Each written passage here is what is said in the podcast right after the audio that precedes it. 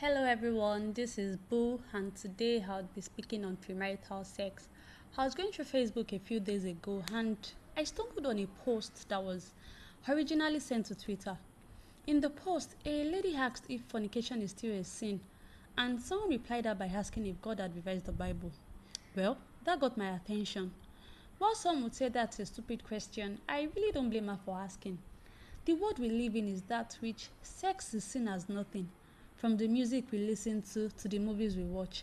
Even the adverts these days, people engage in premarital sex without even thinking of the consequences. Even the so-called Christian relationships these days comprises of heavy petting, fondling, and even oral sex. Yet they claim they are waiting till marriage. Fornication goes beyond having sex. Sex goes beyond the actual penetration. Sex is not just an act, it is a process my question today is how far is too far?